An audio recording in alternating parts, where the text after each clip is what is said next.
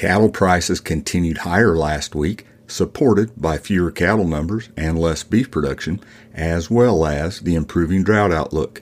Coming up on your weekly Calf News Price Point podcast, presented by Cattle Currents' Wes Ishmael.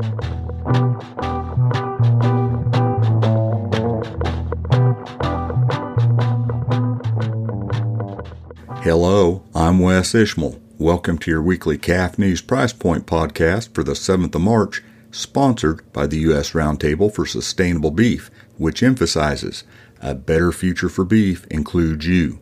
When it comes to improving sustainability in the beef industry, we're all in it together from pasture to plate. We're connected by our supply chain, and our efforts are made stronger by common goals. The U S Roundtable for Sustainable Beef set goals to maintain and improve our grazing land and water resources, reduce greenhouse gas emissions, increase efficiencies, and care for our animals and our people. When we work together, the benefits come full circle. Take action to protect the resources that sustain us all at usrsb.org forward slash goals, or more simply, U S R S B dot org, and look for the Goals tab. Now to the news. Cattle feeders continued to gain marketing leverage last week as year-over-year cattle slaughter and beef production continued to decline. Regionally, negotiated cash fed cattle prices for the week were one dollar to two dollars higher on a live basis at one hundred sixty-five dollars a hundredweight.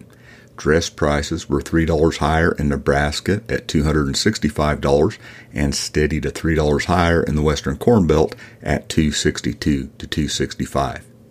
The five-area direct weighted average fed steer price last week was one dollar and thirty cents higher on a live basis at one hundred sixty-five dollars and two cents. The average steer price in the beef was three dollars and forty-six cents higher at two hundred sixty-four dollars and forty-three cents. Live cattle futures closed an average of sixty-five cents higher week to week on Friday, from five cents to one dollar and two cents higher, except for forty cents lower in near June. On Monday, however, they closed an average of sixty-five cents higher. Total cattle slaughter last week of six hundred twenty-nine thousand head was eleven thousand more than the previous week, but thirty thousand head fewer than the same week last year. Estimated year-to-date total cattle slaughter of five point seven million head was one hundred fifty-three thousand fewer, or two point six percent less than the same time last year. Estimated year-to-date beef production of four point seven billion pounds was two hundred nineteen point two million pounds less, or four point five percent less than a year earlier. In his weekly market comments, Andrew P. Griffith, agricultural economist at the University of Tennessee, explains, cattle slaughter the first two months of the year is down relative to the same two months a year ago. Heifer slaughter is up ever so slightly, while steer slaughter is down two point two percent, and beef cow slaughter is down five point seven percent compared to last year. According to Griffith, heifer slaughter rates are sure to begin running lower than year-ago rates as we move through the year, due to extremely high rates of slaughter a year ago and the desire to retain females for breeding. He says this factor alone will assist cattle feeders in maintaining leverage for the foreseeable future, and it means cattle feeders are likely to hold out for higher prices each week until packers are willing to raise bids. Griffith adds that the supply is only going to get tighter moving through the next couple of years. Choice box beef cutout value was two dollars and four cents higher week to week on Friday at two hundred eighty-nine dollars and thirty-two cents a hundredweight. Select was twenty-two cents lower at two hundred seventy-six dollars and eighty-six cents. Remember, a better future for beef includes you. When it comes to improving sustainability in the beef industry, we're all in it together from pasture to plate. We are connected by our supply chain, and our efforts are made stronger by common goals. The U S Roundtable for Sustainable Beef set goals to maintain and improve our grazing land and water resources, reduce greenhouse gas emissions, increase efficiencies, and care for our animals and our people. When we work together, the benefits come full circle.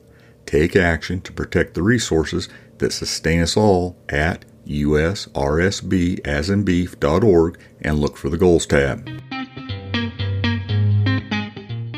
Cow-calf producers also continued gaining leverage last week as calves and feeder cattle sold mainly higher to sharply higher at auctions monitored by Cattle Current. Nationwide, steers and heifers sold two to six dollars higher, according to the Agricultural Marketing Service. Support included widespread moisture.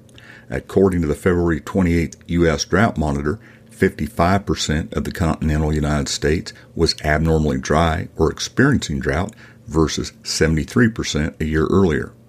The C M E Feeder Cattle Index was four dollars and ninety-seven cents higher week-to-week on Friday at one hundred eighty-seven dollars and twenty-one cents, the highest level since November of two thousand fifteen. Week-to-week on Friday, feeder cattle futures closed an average of two dollars and seventy-five cents higher, from ninety-two cents to three dollars and thirty-two cents higher. They were up another average of two dollars and eleven cents on Monday. Week to week on Friday, corn futures closed an average of seven cents lower through the front six contracts. Supposing drought abates in much of the country, even with prices encouraging herd rebuilding, scant beef heifer numbers suggest expansion is unlikely this year, says Daryl Peel, Extension Livestock Marketing Specialist at Oklahoma State University. In his weekly market comments, Peel points out the current beef cow herd is the smallest in sixty-one years.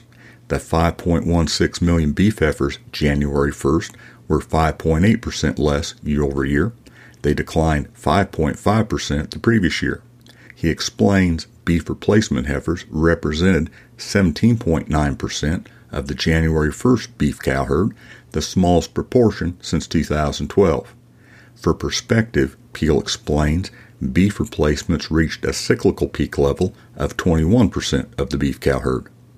According to Peel, heifers diverted from breeding to feeding contributed to the four percent year-over-year increase in heifer slaughter in twenty twenty-one and the four point eight percent year-over-year increase in twenty twenty-two, all of which contributes to the limited number of replacement heifers available this year. Peel explains the numbers suggest that beef cow herd expansion is not possible in twenty twenty-three. More likely this year, he says, is increased retention of heifer calves and breeding or yearling heifers that will fuel herd expansion beginning in twenty twenty-four. If that happens, he says both beef cow and heifer slaughter will decrease sharply in twenty twenty-three. Although beef stocks in cold storage January thirty-first were two percent less than the previous month, they are one percent more year over year and remain historically large, according to David Anderson, Extension Livestock Economist at Texas A and M University. In the latest issue of In the Cattle Markets from the Livestock Marketing Information Center, Anderson explains cold storage stocks of beef tend to peak in December through January and reach a low in June to July. He says the seasonal decline in stocks has been on average about eighty-two million pounds over the last five years. He adds that last year there's very little seasonal decline and supplies grew to five hundred forty-four million pounds by the end of the year. Beef in cold storage at the end of last month was five hundred thirty-three million pounds, according to Anderson. Putting this level of stocks into context, he says, five hundred thirty-three million pounds is about one point six pounds per person, which is not a lot different than per capita stocks over the last several decades. He explains per capita cold storage stocks were over two pounds back in the early to mid nineteen seventies when the U S hit peak cattle numbers and beef demand began to decline. Keep in mind domestic beef production was record large last year. Total red meat supplies in freezers January thirty-first were up five percent from the previous month and up nine percent from last year, according to U S D A's cold storage report. According to Griffith, it's difficult to know if the trend in stocks of cold storage will continue throughout the year, but an expectation of declining production should pull cold storage stocks lower. With year-to-date beef production four point one percent lower so far this year, he says it's unlikely domestic beef production in twenty twenty-three can rival that of last year, given the expectation of fewer animals harvested and reduced harvest weights. Cattle feeders may attempt to put more pounds on cattle moving forward, he says, but there are no guarantees. Griffith adds the market remains a fluid environment in that many expectations hinge on when heifer retention begins and producers start holding on to a few more calves. And that's your weekly Calf News Price Point podcast for the seventh of March, sponsored by the U S Roundtable for Sustainable Beef. I'm Wes Ishmael. Thanks for listening.